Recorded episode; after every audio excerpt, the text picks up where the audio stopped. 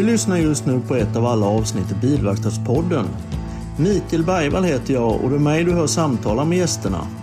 Jag jobbar åt branschorganisationen Sveriges Fordonsverkstäders Förening, eller SFVF som de flesta säger. Och det är tillsammans med den som vi driver den här podden. Syftet med podden är att ge dig som lyssnar en inblick i de olika gästernas roll i fordonsbranschen och hur gästen ser på branschens dåtid och nutid. Även gästens egna resa i branschen är något som du får ta del av. Vill du eller ni sponsra eller marknadsföra ett företag, en produkt eller tjänst så går även det alldeles ypperligt då vi nu igen har öppnat upp för denna möjlighet. Bilverkstadspodden har ju självklart även ett Instagram och ett Facebook-konto vi gärna vill att du följer. På dessa konton så kommer du även kunna delta i både utlottningar och tävlingar framöver. Och här kan du även läsa om och kommentera avsnitten. Överallt där poddar finns, finns även den här podden såklart. Bland annat på Spotify och iTunes där du helt enkelt söker efter Bilverkstadspodden och väljer det avsnitt du vill lyssna på. Har du önskemål om någon speciell gäst så går det bra att skicka ett meddelande via Instagram eller Facebook eller skicka ett mail till mig, mikael.bergvall.sfvf.eu. Kontaktuppgifterna finns även såklart i avsnittsbeskrivningarna. Ett stort tack än en gång för att du lyssnar och ha det så jättebra. Tack!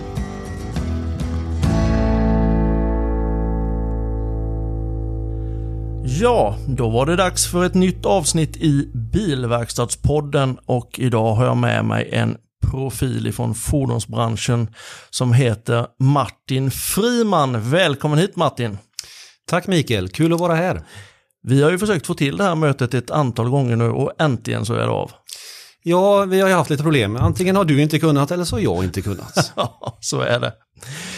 Du, jag tänkte Martin, kort om dig själv.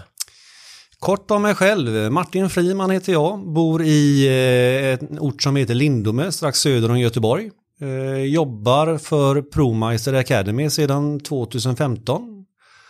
Och eh, ja, är en allmänt glad person enligt mig själv. Ja, enligt mig också. Bra. Hur kommer det sig från första början att du kom in i fordonsbranschen och valde det, den branschen? Det är, det är nästan så jag skäms att säga det lite grann. Eh, jag sökte till eh, teknisk linje och eh, kom inte in på grund av att jag hade för dåliga betyg. Och min andra val det var faktiskt fordonsbranschen. Så jag kom in på fordon som, ja det var mitt reservval helt enkelt. Och det är ingenting som jag har ångrat men ja det hade varit kul att veta vad man hade blivit om man hade varit tekniker istället. Men jag hade nog hamnat i fordonsbranschen ändå tror jag på något sätt. Du är ju djupt tekniskt kunnig och bevisar det ganska många gånger inom fordonsbranschen. Eh, Det hoppas jag. Jag är ju intresserad av det och försöker lära mig nya saker hela tiden. Så Ja. eh, jag har ju ett intresse att lära mig och det, det är det som har drivit mig framåt. Hur ser eh, karriären ut? Efter fordonsbransch, eller fordons, eh, vad heter det då? Eh, Fordonsgymnasiet? tvåårig fordonsgymnasium Mm. hette det på den tiden. Och då tvåårigt då ja. Eh, jag gick i grundåret, eh, år ett, eh, som alla går, eh, där man lär sig grundläggande fordon. Och sedan skulle man ju välja en inriktning. Och av någon anledning så valde jag tunga sidan, alltså lastbil. Eh, kommer inte ihåg varför, men det fanns säkert en jättebra anledning till det. Alla någon- körkorten kanske man får. Nej, man fick inga körkort. Eh, eh, Det var om man, eh, ja, om man tog transport, då fick man ju körkort. Jag tog ju eh, lastbilsmek. Mm. Eh, och jag tror inte det var på grund av någon kompis i klassen heller, utan det var bara något konstigt val jag gjorde. Eh, gick i alla fall fordon tunga i tvåan och på den tiden var ju bara fordonsgymnasiet tvåårigt. Eh, men eh, jag tyckte att det kanske inte riktigt var det jag ville göra, så jag läste ett påbyggnadsår uppe i Uddevalla. Eh, där vi hade en helt fantastisk lärare som hette Leif Svensson vill jag minnas han hette. Han var väldigt hjärntvättad, Bosch var han visserligen, så det kanske var därför jag började på Bosch en gång i tiden. Men, eh, han, han lärde oss hydraulik, pneumatik och framförallt fordonsel. Så det var där jag lärde mig fordonselektronik, eh, felsökning och sådana grejer. Så han eh, har jag väldigt mycket att tacka för. Där var det då alltså inte bara tunga sidan utan där var PV-sidan. Det var eh, kombinerat. Vi hade ju hydraulik, diesel också och pneumatik och fordonselektronik. Men framförallt fordonselektronik. Mm. Och du sa att du gick den vidareutbildningen för att det, det kändes inte tillräckligt med den eh, grundutbildningen det gått?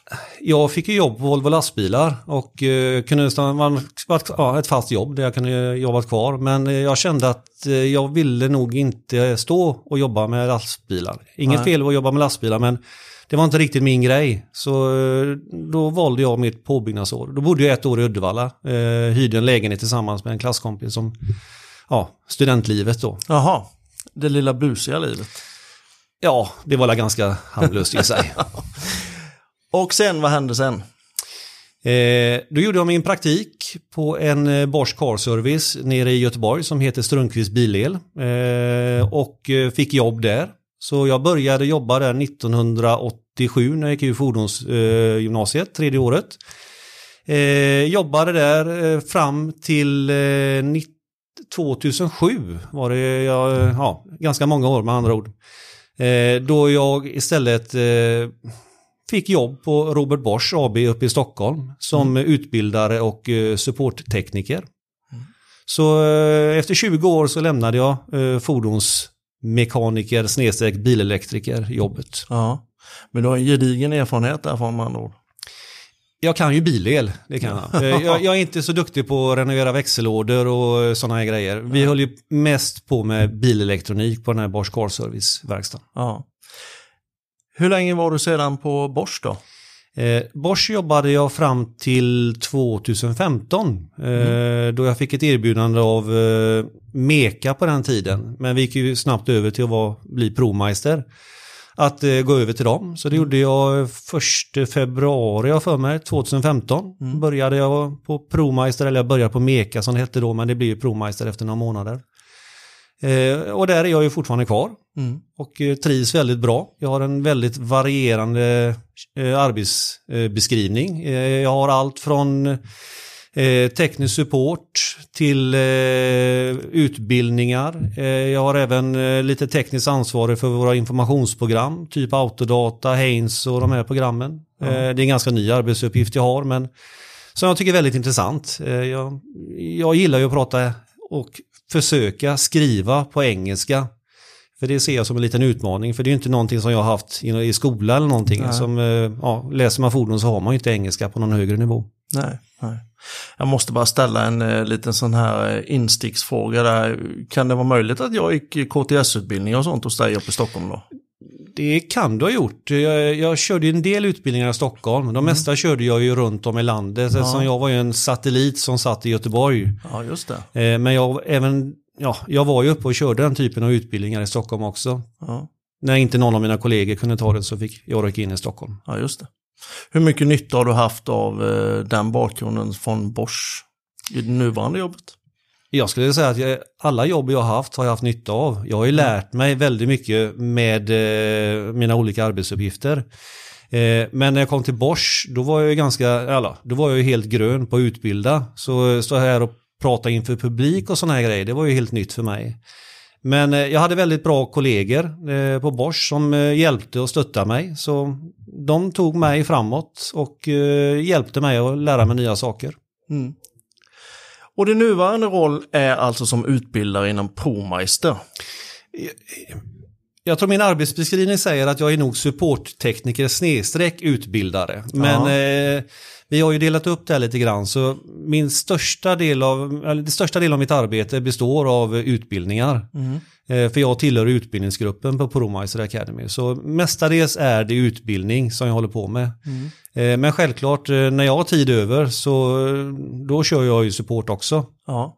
Plus de andra arbetsuppgifterna som jag har i sam, ja, med det här informationsprogram. Eh, vi har vårat Elektud som är ett program, ett holländskt program eller ett holländskt företag med eh, läromedels, eh, digitala läromedel och även hårdvara. Och det är ju någonting som vi satsar på. Vi har skolor i Sverige som använder vårat Elektudprogram och även det är jag då delvis ansvarig för tillsammans med en kollega. Ja. Om man säger din egna utbildning eller så när du söker informationen om nyheter och uppdateringar och sånt som sker i branschen. Får du själv någon vidareutbildning? Är det, är det sånt som du läser dokumenterat material eller går du själv på utbildningar för att vidareutbilda dig hela tiden för att vara up to date så att säga? Eh, På den tiden när jag jobbade på Bosch, då hade ju Bosch eh, egna utbildningar nere i Ploschingen, eller det har de ju fortfarande. Men eh, då gick jag ju på den typen av utbildningar en eller två gånger om året. Och eh, när jag kom till Meka, eh, snedstreck Bromeister, då är det ju våra leverantörer som håller utbildningar för oss. Det innebär att Bosch har ju, håller utbildningar när det gäller diagnoshårdvara och sådana här grejer. Eh, vi har ju Delphi, eh, Denso och andra företag som också kommer till oss och håller utbildningar. Och Ja. vi är ju även välkomna ner till dem i Europa på utbildningar. Men just nu under coronan så är det här lagt på is av Ja. förklarliga skäl. Ja, det förstår jag. Men eh, när coronan släpper då, då är det den typen av utbildningar som vi är välkomna på självklart. Ja. Så om vi säger, ta ett instrument som Autel, jag vet inte om ni använder Autellen fortfarande. Eh, Altellen används ju av våra verkstäder, men den har ju inte vi med att göra eh, egentligen, utan det är ju försäljningsavdelningen som har med Altellen att göra. Eh, Jag tänkte just den tekniska supporten, ifall ni är informerade så pass tydligt och bra så att ni kan ge teknisk support på alla instrument som ni säljer inom Mekonomen. Nej, eh, viss typ av support har ju leverantören själva. Ja. Mm. och Autel är ju en sån. Eh, När Autel säljer så, ja, då är, då är det inte vi som har supporten. Autocom däremot, där är det ju vi som har supporten. Men där har vi ju, ja, där har jag några kollegor som är väldigt duktiga på det. Så det, det är de som tar den supporten. Ja. Eh, Boschen däremot, alltså jag, kommer från Bosch, har jobbat med Bosch, eh, så ja, då är det jag som får köra väldigt mycket support på Bosch. Ja. I den mån jag hinner självklart och i den mån jag kan. Men det kommer nya saker eh, från Bosch som inte jag är up to date. Och då får jag ju ta hjälp av Bosch på de grejerna. Ja. Är ni specialiserade inom vissa områden, ni som sitter som eh, tekniker, support? Är, ni, är det vissa områden? Det är klart att det blir väl det med hjälp av erfarenheten tidigare i livet såklart, men är, blir det så att man har vissa områden? Eller? Rent naturligt så blir det det. Men jag har ju kollegor som har jobbat på Volvo och jag har kollegor som har Ja. jobbat på eh, VV och sådana grejer. Självklart, de är ju bättre på det här än vad exempelvis jag är, så de, de har ju erfarenhet från det. Men vi är ju väldigt noga med att vi försöker alltid hjälpa varandra. Så är det så att jag har problem med en eh, Volvo så kan jag ju ta kontakt med min kollega. Han hjälper mig och jag lär mig på det sättet. Så det är ju lite grann lärande som du frågade efter förut. Vi lär ju oss även hela tiden av varandra. Ja. Vi är ju 15 stycken eh, medarbetare på ProMeister Academy. Och den bredden som vi har på våra kunskaps, den är ju ganska grym egentligen. När vi tar då en arbetsdag för dig och du sitter på, vi tar att du sitter på supporten nu.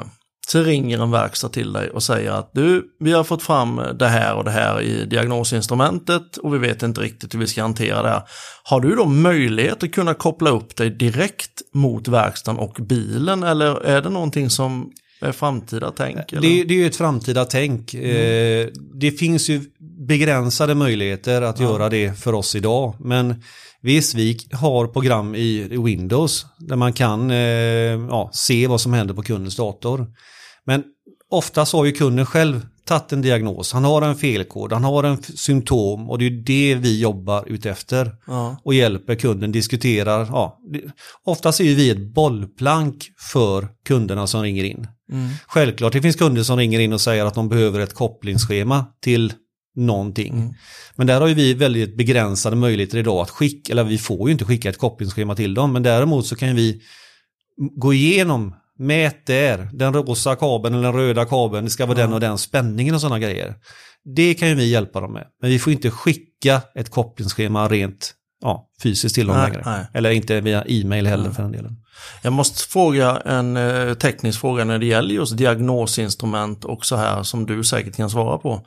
Ifall du sätter in bilen, eller ställer in bilen på verkstad och gör en diagnos på bilen, får fram exempelvis åtta felkoder på den. Sen släcker du de felkoderna och gör en ny diagnos på den, då kanske det helt plötsligt bara är två felkoder. Vad beror det på att, liksom att det, kanske konstig fråga, men vad beror det på att det dyker upp många felkoder först och sen när man släcker ner dem att det bara kanske är två felkoder?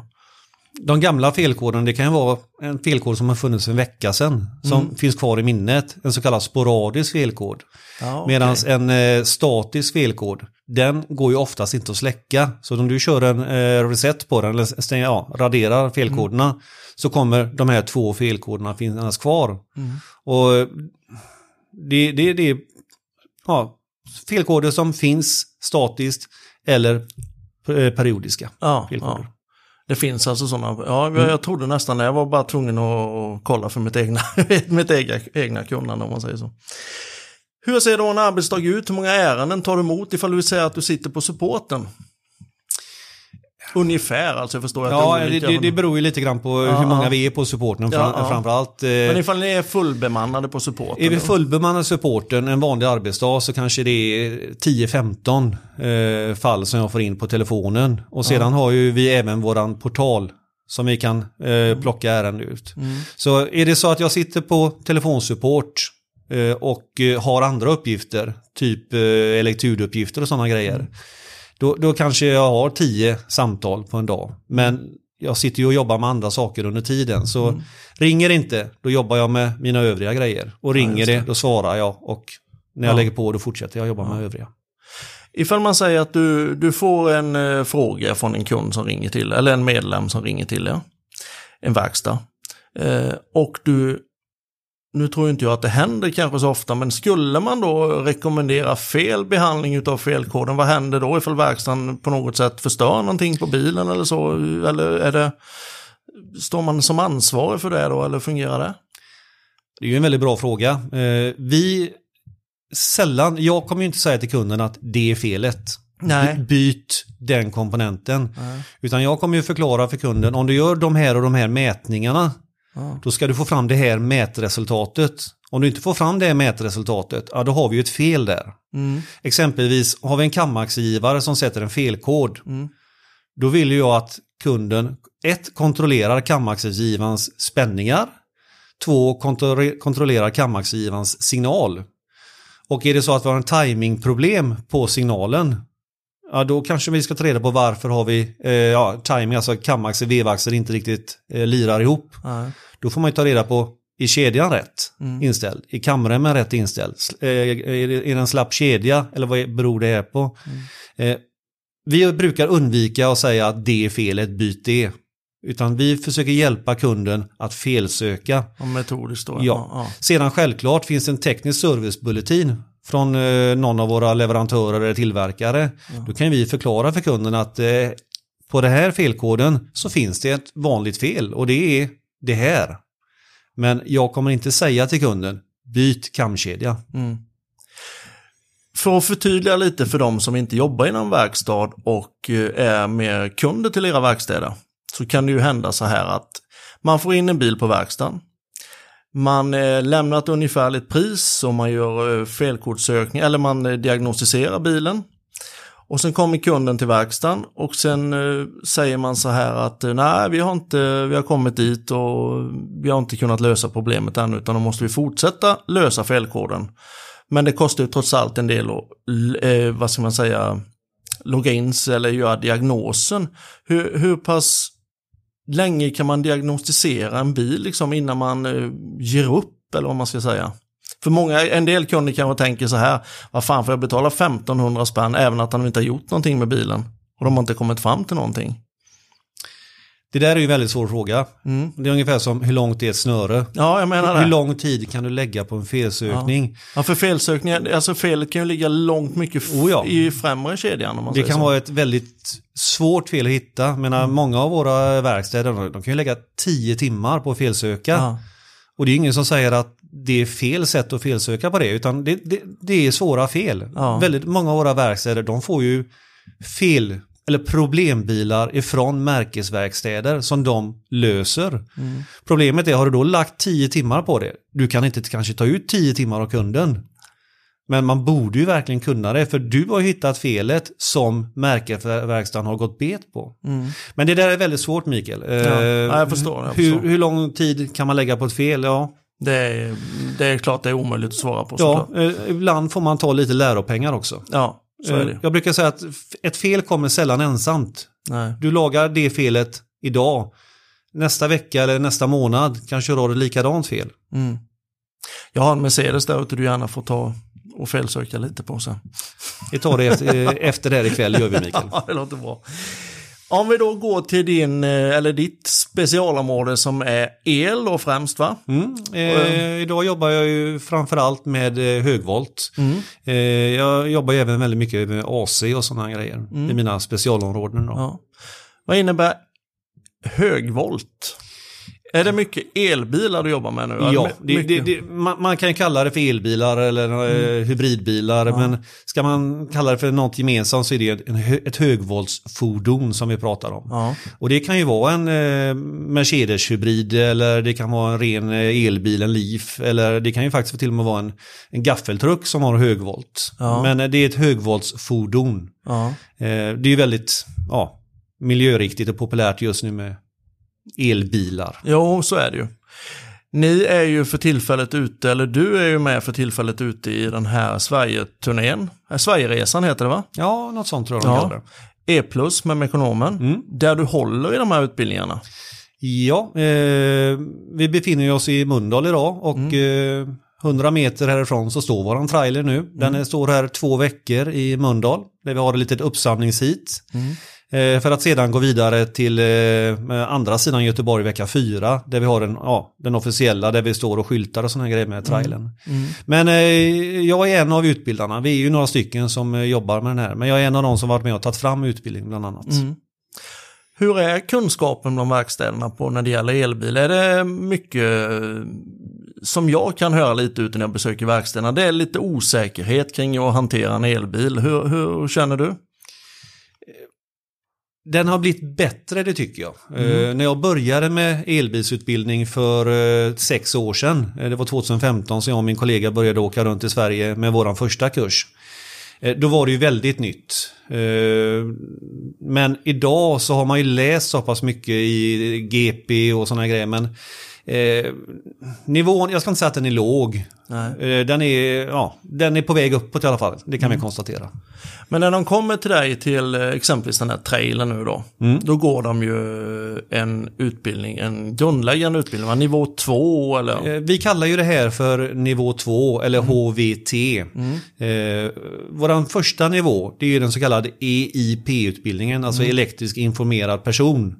Eh, om du befinner dig på en verkstad och går genom verkstadsdelen och det finns en högvalsbil under arbete där, då ska du ha en EIP-utbildning. Så du vet att den här bilen som står där med skyltar och sådana här grejer, att den är en högvoltsbil och du ska ja, betrakta den och eh, inte röra den och sådana här grejer.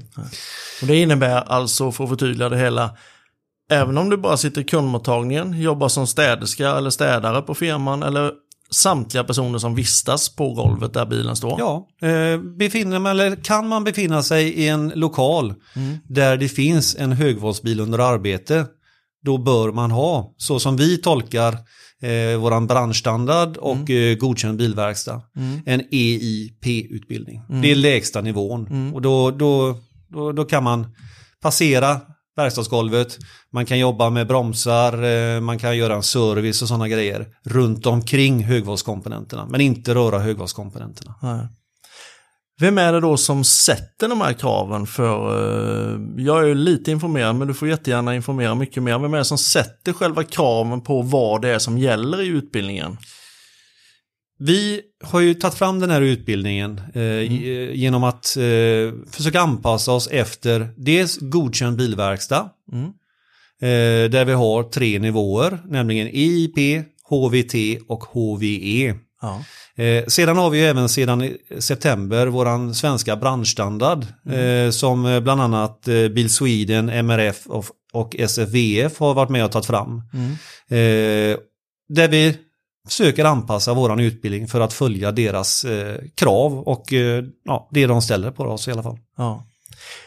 Elektrisk informerad person, alltså EIPn som du säger, den är inte behövligt att man kommer på plats och går, utan den kör man via nätet va? Ja, den kör man eh, via en e-kurs, tar ungefär 45 minuter. Ja. Eh, Man gör ett prov och eh, blir man godkänd på det provet, jag får med det är 80% rätt man ska ha, eh, så får man, eh, kan man skriva ut ett intyg att man har genomgått den här kursen.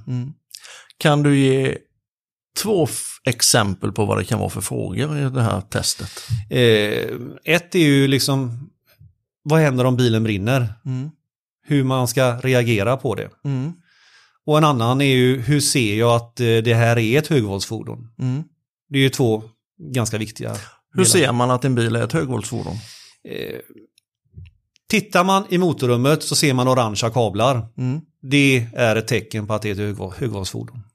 Och det finns ingen märkning utanpå bilen som kan... eh, Det finns det ju, men du vet ju själv hur det ser ut. Jag Ja. vill inte ha emblem på bilen. Nej, då, då sätter de inte emblem på bilen. Men annars, visst, en, en kunnig person som känner till eh, sina Mercedes-bilar, han ser ju att det här är en hybridbil eller en högvolts eller en ren elbil. Mm. På lite emblem, lampor och sådana grejer. Men eh, nej, jag skulle nästan säga att från utsidan så behöver du inte kunna se att det är en elbil. Nej. Och vad gör man då som, eh, vad ska man säga, vanlig medborgare ifall det börjar brinna en eh, utav de här bilarna i ett parkeringsgarage till exempel? Vad är ditt, din rekommendation? Rädda, larma, spring. Det är så ja. Ja. Mm. Börjar det brinna i en elbil eh, så eh, då hade jag sett till att ingen sitter fast i bilen. Mm. Ta mig därifrån, ring räddningstjänsten och sedan eh, ja, varna andra. Mm. Är det beroende på giftiga gaser och sånt här som... Giftiga gaser, ja. Mm. Eh, litiumbatteri som brinner utvecklar en giftig gas. Mm. Vätefluorid? Så heter det ja. Jajamän, jajamän. Om vi återgår till E-plus-konceptet som ni har inom Economic Group. Ja. Kan du berätta lite mer om det? Vi har ju tidigare haft med Stefan och Thomas bland annat som har pratat lite kring det här. Men hur, hur, hur tänker du? Du är ju med och bygger den här utbildningen till exempel. Hur tänker man och vad är det förutom branschstandard? Är, man, är det någon pedagogiskt sätt man tänker på när man lär ut det här? Pedagogik är ju väldigt svår. Mm. Eh, Det är ju så här att eh, jag och även många av våra deltagare på kurserna eh, kanske inte riktigt gillar att sitta still Nej. och läsa eller stå och lyssna på någon som kör en powerpoint-presentation i eh, två dagar. Nej. Eh, det, det finns ju någonting som heter PowerPoint, eh, Death by PowerPoint och eh, den eh, håller jag själv eh, praktiserat ganska mycket genom mina utbildningar. Men, eh, Ja, men det är bättre än overheaden som var. Ja, det är bättre än overheaden, eller de här sliderna som man hade. Men eh, Ja. vi försöker anpassa våra utbildningar nu eh, så det är så mycket praktik som möjligt. Mm. Eh, jag har väldigt svårt att sitta stilla, jag har väldigt svårt att läsa saker. Jag, jag måste lära med händerna, eh, alltså lära mig fram genom att, ja, Mm. learning by doing helt enkelt. Jobba mig fram till eh, lärandet och kunskapen. Ja. Utan att, att kanske förnärma dig på något sätt, men det innebär att du har någon form av ADHD eller något. Eh, jag har en eh, diagnostiserad ADHD, svar ja. Och Ja. eh, den har jag faktiskt fått nu på senare. Eh, Jag har jag har anat att det har varit någonting, men när jag gick i skola så då var man inte, då, då hamnade man i OBS-klass istället. Ja, precis. Och så fick man, en ADHD-person har ju väldigt ofta dyslexi. Mm. Det innebär att vi har ju svårt att läsa och svårt att skriva. Så då hamnar man ju i sån här, eh, jag kommer ihåg eh, exakt vad läraren heter, vi behöver inte måla ut honom på något sätt. Men eh, då fick man ju hamna i hans specialklass Ja, och lära sig att texta ja okej. och skriva så det är snygg handstil och här grejer. Och det gick ju inte så bra på mig. Nej. Men jag har ju lärt mig med åren och genom att Mm. eh, fått även en diagnos på det här till slut att eh, ja, det är därför man beter sig på det Ja. sätt man gör. Jag har en sån här generell bild över eh, branschen eller över överhuvudtaget när man skruvar bil eller eh, ja, hantverksyrken eh, kan man säga att, att man ofta kanske har någon form av diagnos eller ADHD eller någonting sådant då alltså. Det var ju där vi hamnade. Mm. Menar, vi som inte hade skolbetyg nog för att komma in på den här Ja. tekniska linjen då. Då, då hamnade vi Mm. i fordon. Och det, är- det är inget negativt egentligen. Men eh, tittar man på eh, en ADHD-person Mm. eh, så det kan vara en jädra drivkraft på en sån person. Absolut. Det är ju, det är ju, jag, jag vill inte säga att det är något positivt för det behöver det inte vara. För väldigt, eh, det finns ju de som det går snett för också som har ADHD eller ADD, det är egentligen samma diagnos. Men eh, det är en drivkraft, det är det, tycker jag i alla fall. För mig är det det. Ja. Det är det definitivt för mig mm. också. och den utbildning som vi idag har i våran trailer, mm. den är ju väldigt praktisk. Mm. Och eh, ja, genom åren så har jag ju ofta ja, träffat på eh, någon deltagare som har kommit fram till mig och sagt, ja, du, ja, innan kursen börjar då, att du Martin, jag har lite, ja, jag har lässvårigheter. Mm. Eh, så, ja, bara, bara, ja, så du vet om det. Och eh, då kan jag ju nu säga att eh, ja, jag vet hur det fungerar och vi, vi hjälper dig och det är ja. det vi gör. Men ja. den här kursen som vi nu har som är anpassad för att vara väldigt praktisk. Där de som har haft funderingar och varit oroliga för det här. De, ja, jag, har bara mött positiva respons mm. efter kursen ja. när den är klar. Och då ska man ju ändå tillägga att det här är alltså jobba som fordonsmekaniker eller fordonstekniker numera. Det innebär ju att man måste vara mm. väldigt, väldigt kunnig. Ja. Och det är ju ett extremt eh, noggrant yrke. Jag vet, vi hade ju en utbildningsminister för några år sedan. Hon sa det att vem som helst kan bli bilmekaniker. Mm. Ja, jag ska inte kalla någon för idiot, Nej. men eh, det var väldigt nära ja. idiotiskt. Ja.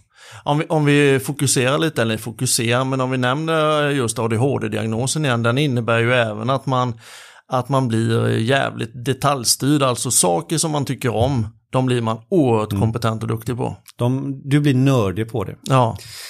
Det, det, finns ju en, eh, ett, ja, vad heter, en följdsjukdom på den här ADHD, mm. om du ska kalla den. Mm. Jag brukar kalla den för Tourettes light. Mm. Och det är den här impulskontrollen som man saknar delvis mm. när man eh, har den här typen av diagnos, eller kan sakna. Alla, alla... Tycker du tittar på mig lite här nu? Ja, lite grann så. eh, jag säger ju ibland saker som jag kanske inte borde sagt. Mm. Eh, och det har jag ju lärt mig med ålderns eh, mm. rätt att ja, tona ner dem lite grann. Ja. Men det händer ju fortfarande. Frågar mina kollegor så... Eh, mm. När man blir förbannad så märks det. Eh, ja. Ja, så är det. Men så, eh, det är väl ganska trevligt. Emellanåt i varje fall. Emellanåt, ja. ja, ja. Det händer att man har eh, gjort sig ovän med människor ibland. Ja. Jo, men så kan det vara. Så kan det vara definitivt. Det viktigaste är väl att kanske erkänna sina fel om man nu kommer fram till att man har det. Nu är jag ju medveten om dem. Mm. När jag var 18, 19, 20 så kanske man inte var riktigt lika medveten om dem. Nej, men skillnaden är väl kanske nu att samhället behandlar eh, olika personligheter lite mer individuellt mot vad man gjorde förr äldre människor svar ja. Sko ja. Skola eh, skulle jag nog vilja påstå nej. Jag har ju eh, viss erfarenhet av ja. folk som går i skola, eh, ja, har gått i skola ganska mm. nyligen och skolan är inte anpassad för nej, nej. elever som på något sätt avviker, tyvärr. Eh, om vi, om vi säger just den här utbildningen, det är ju, jag vet ju om att det är en jättesuccé för er det här just Sverigeresan och E-plus-konceptet och det ni jobbar med nu med era utbildningar. Ni jobbar ju både dels med, med de utbildningarna som du håller i och sen jobbar ni även med utbildning för elbilsdäck och sådant. Hur, hur många är det som har genomgått din och dina kollegors utbildning nu hittills? Ni har varit ute sedan i... Eh, vi började i oktober och jag tror vi är uppe på den kursen jag har just nu är nummer 22. Så tar mm. du igång i 6 så ja. har du hur många deltagare som ja. vi har. Så imorgon klockan 16.00 då avslutar jag kurs 22 vill jag minnas att det är. Ja. Och då har ni godkända elbilsmekaniker? Ja.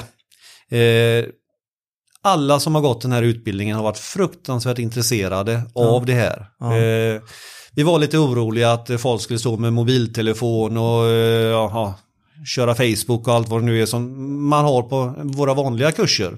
Mm. Där sitter någon med mobiltelefonen och grejer. Men mm. eh, inte någon gång har vi behövt säga till någon att du kan nu lägga ner telefonen. Däremot så är det folk som har frågat, kan jag få ta en bild? Ja. Och det är okej, okay, då mm. frågar man. Men mm. inget som helst problem med att de inte är intresserade. De är jätteintresserade av det här. Det beror på, tror du, Ja, dels eh, sättet att utbilda självklart. Mm. Det här är ingen, Den praktiska. Ja, de, de får jobba. Ja. Eh, de får se varför de ska göra det som vi mm. säger till dem. Mm. Om vi säger till dem att du ska göra en isolationsmätning på den här kabeln. Då visar vi dem varför ska de göra den här isolationsmätningen. Inte bara det att gör det utan vi förklarar, de får pedagogiskt, eh, vi, har, vi använder våran elektur till det här bland annat. Eh, där det står eh, exakt hur de ska göra. Förklara lite närmare vad Elektud är. Elektud är vårt holländska. Eh, vi är återförsäljare för ett holländskt företag som heter Elektud som har läromedelsmaterial både webbaserat och hårdvara. Ja. Båda de här två använder vi i trailern. Eh, tar vi exempelvis isolationsövervakning, då får de först testa att göra med en vanlig multimeter. Att mäta, efter, leta efter det felet på den här kabeln som är preppad. Eh, sedan får de gå över till en så kallad eh, ja, en isolationstestare. Mm. Där man då höjer spänningen när du gör felsökningen. Mm. Eh, Så vi börjar med en vanlig eh, multimeter som ligger på 0,5 eh, volt ungefär. Mm.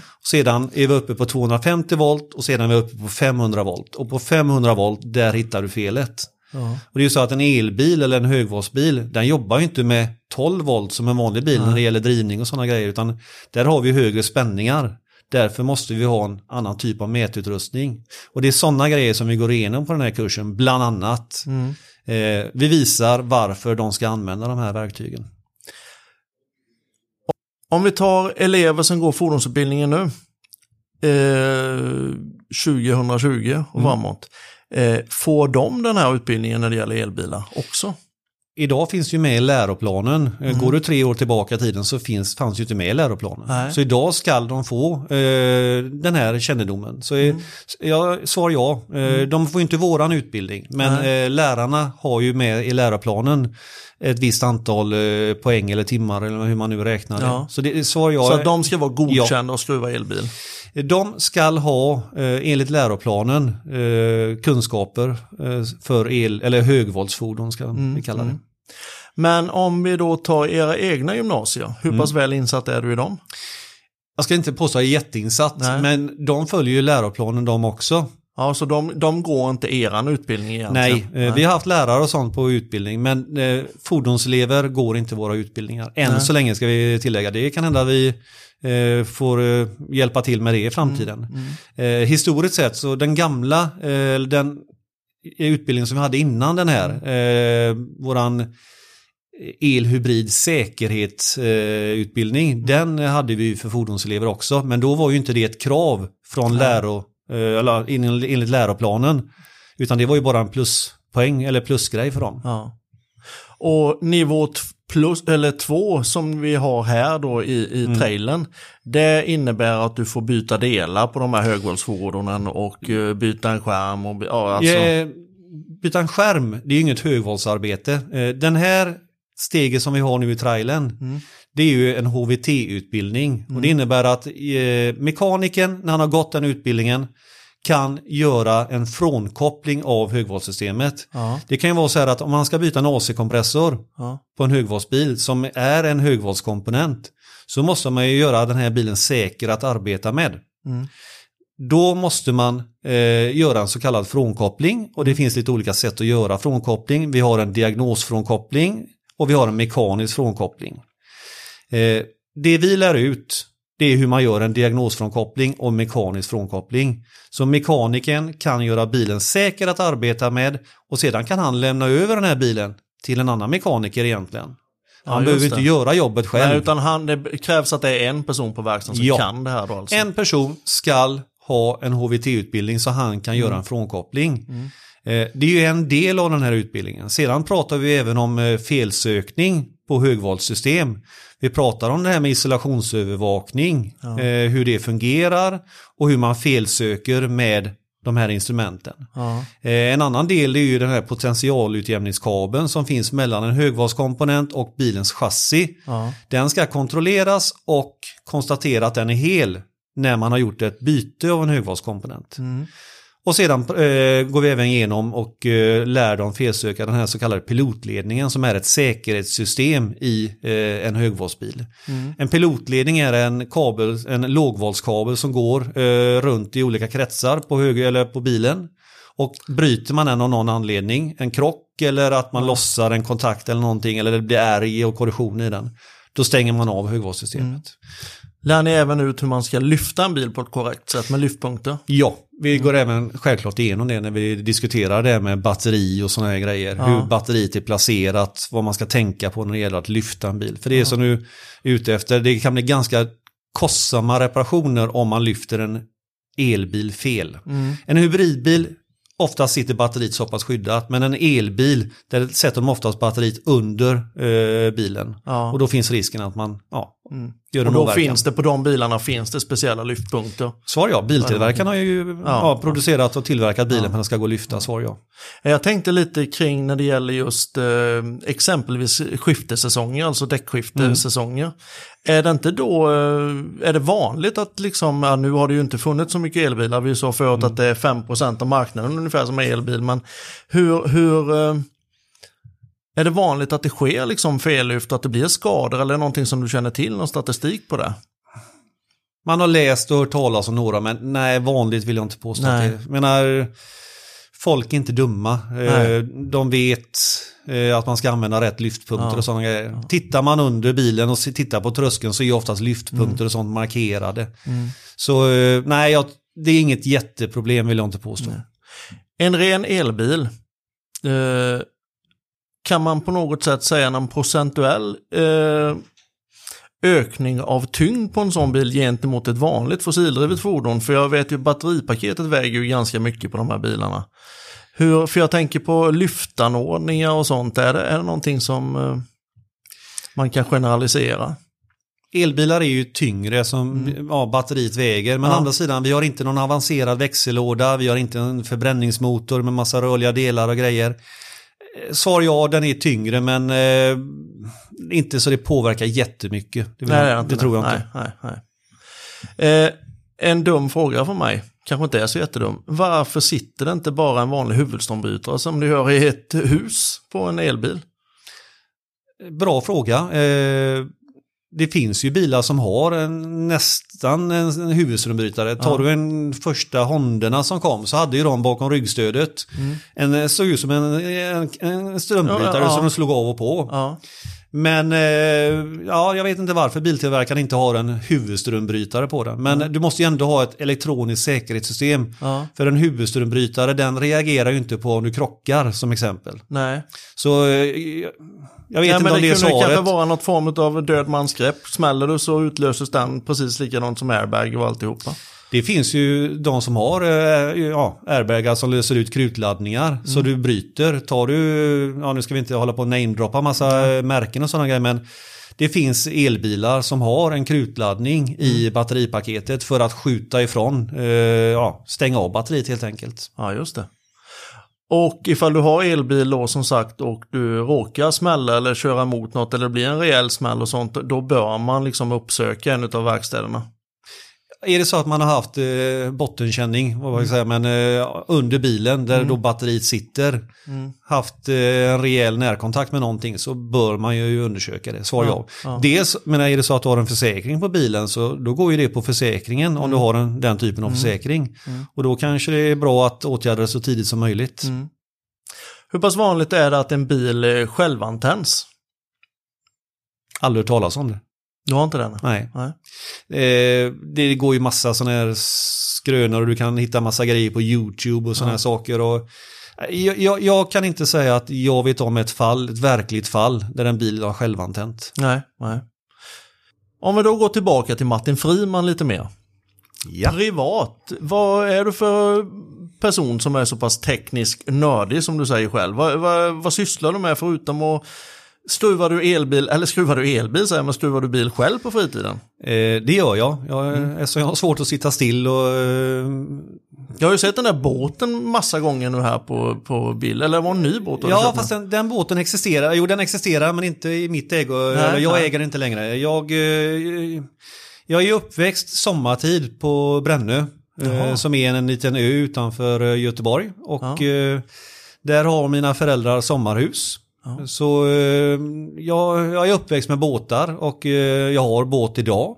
Brännö säger du, är det Brännö brygga du, eh, som ligger där då, där man har hört talas om någon sång va? Det är den mest eh, kända grejen från Brännö. Det är ju Ja. Lasse Dahlqvists Brännö Bellas dans på Brännö brygga. Ja. Och eh, den finns fortfarande kvar. Mm. Det finns en eh, brygga, den, den ligger inte på riktigt samma ställe som den gjorde från början när sången skrevs. Men eh, Bränn- dans på Brännö brygga existerar fortfarande, svar jag. Trevligt. Och där är ju båt, Båtintressen som sagt, det kommer därifrån. Ja, där är ju båtintresse. Jag är ju uppväxt med, ja, min pappa och mamma har ju alltid haft båt. Ja. Så eh, när pappa inte hade båt längre, då hade vi båtplatsen kvar. Ja, Och eh, då gick jag och min fru och köpte en båt. trevligt. Som eh, då vi tyckte var för liten efter två år. Så nu har vi, ja, jag har beställt en ny båt som kommer nu i mars. Är det en av de här eldrivna båtarna? Nej, eller? eh, det är tyvärr inte en eldriven Nej. båt. Eh, Jag får skam säga att det är en förbränningsmotor på den. Men det är, det är en båt som vi ska kunna ut och bada och fiska och bara åka ut en underbar eh, sommarkväll, åka ut till någon av kobbarna längst ut i Göteborgs skärgård och sätta sig och titta på solnedgången som vi har här på Ja. västkusten. Men det låter trevligt att man är bjuden dit i varje fall. Fast kanske inte tillsammans när du och frugan är utflykter, Nej men eh, utan- du kan få hänga med ut någon gång. Mikael så ska jag förevisa dig Brännö brygga och grejer. Men du sa även att du, du, var en, du skruvade lite bil och sånt på fritiden. Ja, jag, vill, ja jag, jag hjälper till där Ja. jag kan. Eh, Man har ju vänner och bekanta och eh, ja, vänner som har bilverkstäder och sådana grejer. Ja. Så där är jag runt och använder mitt elkunnande eh, kan man ju säga. Mm. Och mer? Vad gör du mer för att koppla, ifall du nu vill koppla bort det här med bilar och el och, och båten förstår jag ju att det är, det är en del utav det hela. Vi pratar lite gitarr du och jag ibland, är det någonting som du själv utövar eller är det bara sonen som gör det? Ja, det är sonen som gör det. Han har fått ett eh, musikintresse. Jag har ett musikintresse, det har jag, men jag har ingen eh, taktkänsla för fem öre. Jag har spelat eh, ja, Blockflöjt? blockflöjt som alla har gjort. Ja. Jag har spelat piano och klarinett. Men eh, jag tror nog att min musiklärare försöker glömma mig på något sätt. Det känns ju inte som att det är den bästa raggningsinstrumenten heller. Nej, eh, komma med klarinett. Eh, jag vet inte vad min fru föll för, men det var nog inte mitt klarinettspelande, det var det inte. Det, det var något Nej, annat. nej. Men eh, för, ja, förutom eh, mina båtintressen och sådana här grejer, så eh, det, jag, när jag ska slappna av, då, då, då gillar jag att hålla på och greja med hus, eh, trädgård, eh, bygga, snickra och sådana här grejer. Det tycker jag är väldigt avslappnande. Blir du, när du ska slappna av, blir du även nördig i de situationerna eller?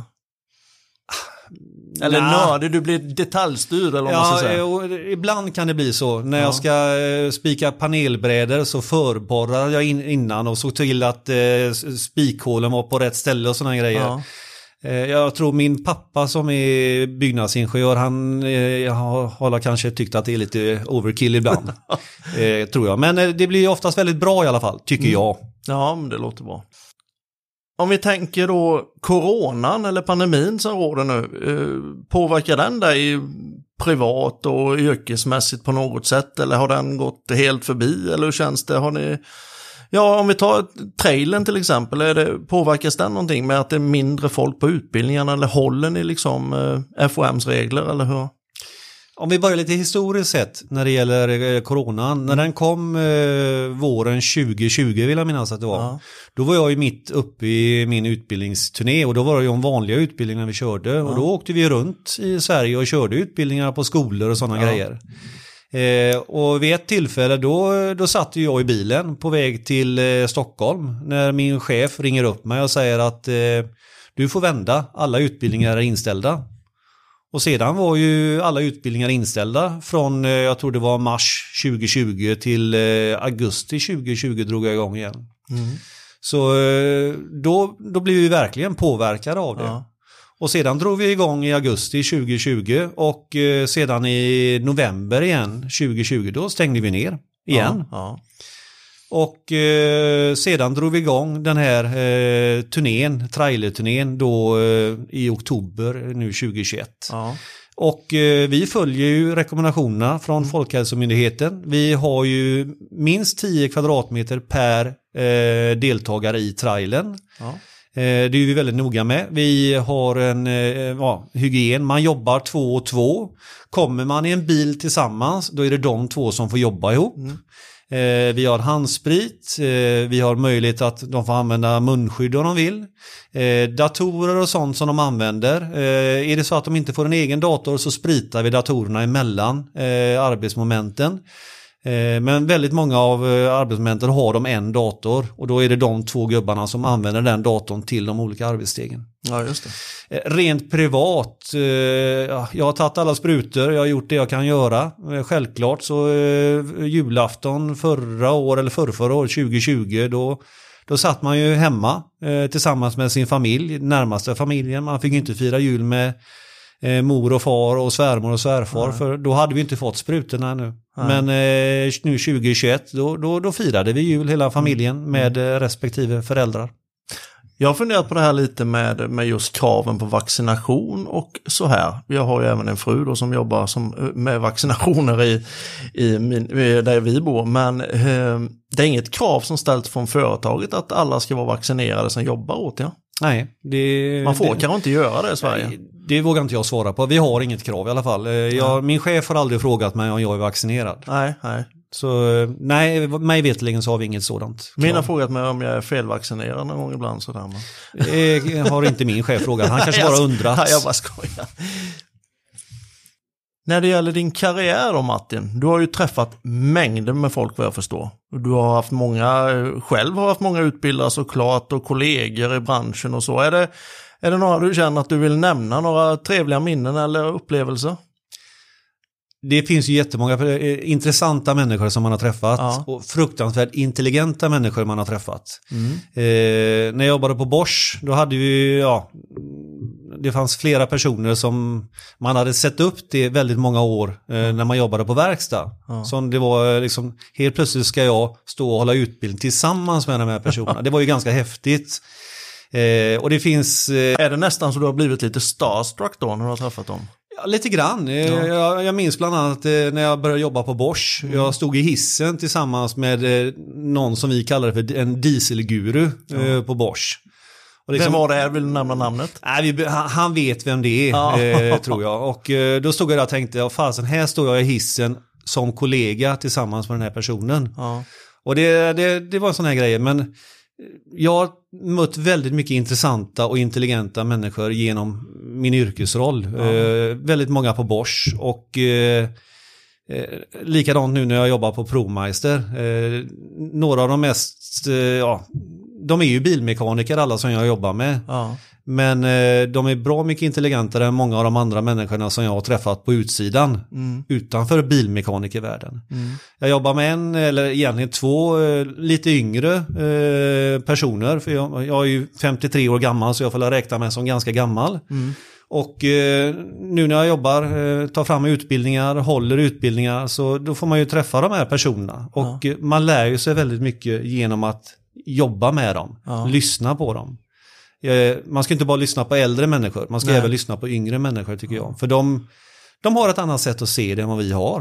Eh, de har eh, lärt sig annorlunda. Eh, IT-kunnandet kanske? IT-kunnande framförallt. Mm. Jag ska inte påstå att jag är någon kunnig på IT, jag tar mig fram, men eh, så mycket mer är det inte ibland. Men eh, jag vet att jag kan alltid få hjälp av någon av mina kollegor. Så eh, har jag ett problem, då, då tar jag kontakt med någon av mina kollegor. Och då, då alltid, jag ska inte säga alltid, men jädrigt ofta så har man lösningen inom huset. Man kan säga så här, jag får jag ju dra en liten anekdot. Jag blev ju väldigt starstruck när jag träffade Lemmy Motörhead och fick sitta med han på Hultsfredsfestivalen då. Eh, är det att jämföra som när du träffade dieselguren på Bosch tycker du? Är det ungefär samma sätt att... Jag vet inte riktigt om det är på samma sätt. Eh, Det mest starstruck jag har varit, ja. eller råkat ut för när jag inom eh, ja, mitt, min yrkesroll, det var när jag var på STCC tillsammans med Meka en gång. Men då var jag visserligen inbjuden som eh, leverantör tror jag var inbjuden. Ja.